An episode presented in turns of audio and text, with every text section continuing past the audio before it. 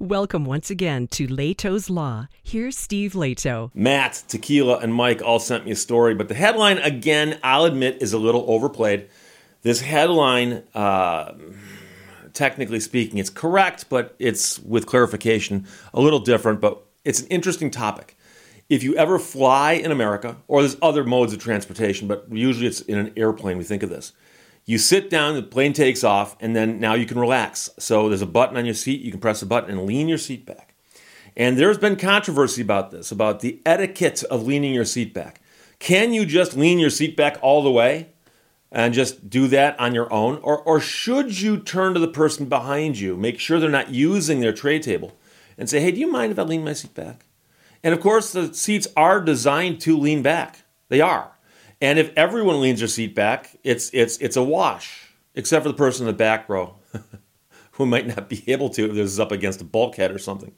But from BusinessInsider.com, Stephanie Stacy writes this: A train passenger is ordered to pay $475 in damages for reclining his seat without notifying the person behind him. So, first thing I'll tell you is number one, it's happened in China. It happened in China. Number two, there was damage that the guy did to something when he leaned his seat back without looking. That's actually what happened. But I think it's an interesting topic because it brings up this whole arena of whether or not you can just lean your seat back. Because we've heard of fights breaking out where somebody goes, Do you mind if I lean my seat back? Yes, I do. Okay, well, it's mainly telling you as a courtesy because it's a 19 hour flight. I'm leaning my seat back, sorry. And by the way, if everyone sat in their seats in the airplanes like this for the entire flight, you'd have even more air rage than you have now.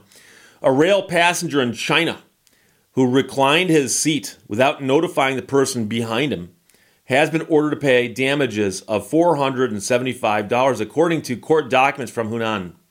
$475 and again that's that's the was probably rendered in the local currency. The complainant that is the person in the back was a university student identified in court documents as Wang, was using a newly purchased laptop on a fold down table on a train heading to the Chinese city of Wuhan. Now, there's a man in front of him who I guess became the defendant in the lawsuit, and that man reclined his seat, crushing Wang's laptop and leaving lasting damage to the screen. So the man behind has a laptop on that tray table Man in the front just goes boom and leans back and, and smashes the guy's computer and damages the computer. Now, some people like to argue with the facts, and you can if you want to, but I'm just going with the facts in the story here. And because the guy won his lawsuit, I would assume there was damage to the laptop. Some people would say, Steve, you know something, you lean your seat back, it's not going to destroy some guy's laptop. Well, the court seemed to find that it did, so we'll go with that. $475 in damages.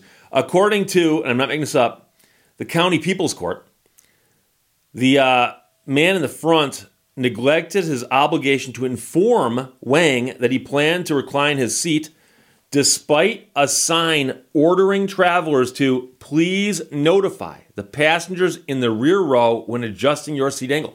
So there actually is, and I saw in one of the versions of the story, because the story is being widely reported, that there's actually a sticker on the seat in front of you so that you can read it. It says, before you recline your seat, notify the person behind you. So that warning is up, and that adds to the case. The incident occurred on March 4th. So Wang, the man whose computer was broken, notified the police who initiated discussions, but they could not reach an agreement on compensation. So Wang had to sue the man who was sitting in front of him. Wang demanded 4,788 yuan to compensate for repair costs, taxi rides to and from the repair shop, and a disruption to his journey.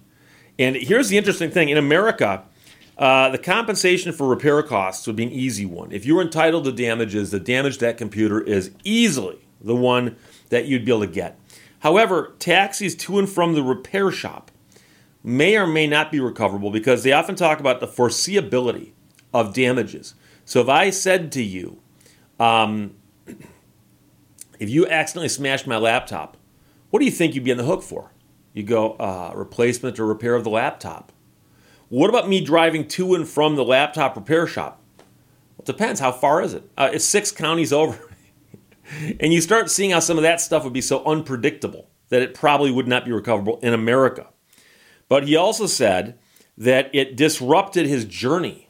And so if he needs that laptop where he's going and he needs to get it repaired before he gets there, that could be a disruption. But then again, how foreseeable is that? So that may or may not play into this because this is all going on in China. But in this week's court hearing, the People's Court of the county ordered the man sitting in front to pay about $475, which apparently is only 70% of what the man whose laptop got damaged was demanding. So he got 70% of the money, but the court determined that the man sitting in the back was partially responsible for the incident, determining that he wasn't sufficiently alert to the potential consequences of the man in the front adjusting his seat. So they said, look, Guy damaged your computer. He shouldn't have, but quite frankly, you may have been able to do something to mitigate this. So we're only going to give you 70% of what you're asking for. And that's the kind of thing that can also happen. And the fact that this, of course, is People's Court we're talking about. Which, by the way, I was just watching Rain Man the other day. And when Tom Cruise is trying to get Dustin Hoffman to get on board the plane, uh, it reminds me of how much I don't like to fly. Now, I don't freak out like that um, but I don't really care to fly. And there's a couple reasons. One of which is the seats are horribly uncomfortable. I'm six foot two. Okay, so I can sit in the seat just fine, and I can put my elbows on the armrests or share the armrest with a neighbor because I'm a nice guy. But no matter what, I cannot get my knees straight in front of me. So by nature, I've got to put my knees apart. Otherwise, the seat in front of me is smashing my knees. So if I'm sitting with somebody I know, I can kind of turn that way and we can reach some kind of agreement. But it's just uncomfortable. I'm not comfortable on board airplanes. But I've, I've, I've flown. I went to California last year. I've, I've flown many times. Okay, I'm, I'm, not, I'm not scared to fly. I just, I'm not crazy about it. But the idea about the leaning back of the seats, it's funny how people get really, really emotional about this. But, you know, the real issue here is you get on board a plane, and it's a function of a couple things, one of which is how long is your flight? Because if you're doing a little 45 minute flight between, I don't know, Detroit and Chicago or something, I mean, literally the plane's climbing, and the second it hits the ceiling, it starts descending again. I mean, it's just, it's. So the seat being up for most of that, no big deal. Or if you recline it just a tiny, just a, just a tiny bit, you know, put it back like one inch. That makes a big difference. Because you know, on takeoff, you're all sitting there like this, and then you know, you, you bump it back just a tiny little bit. But if you're on like a 19 hour flight and you say, no, I, I want you to leave your seat in the upright position, uh, that's torture. Literally, that's torture. So here, keep in mind China, a sign says you have to notify the person behind you, and the guy didn't do it, and he damaged the guy's laptop in the process. So I can picture this that the guy presses the button and wham, slams the seat back. That's how I saw it in my mind. That's how I saw it in my mind. You can picture it differently in yours if you like. But Matt, Tequila, and Mike, thanks for sending it. Train passengers ordered to pay $475 in damages for reclining his seat without notifying the person behind him. From Business Insider, Stephanie Stacy wrote it. Thanks a lot. Questions or comments? Put them below. Let's talk to you later. Bye bye. Thank you for watching Lehto's Law. Exploration is curiosity put into action.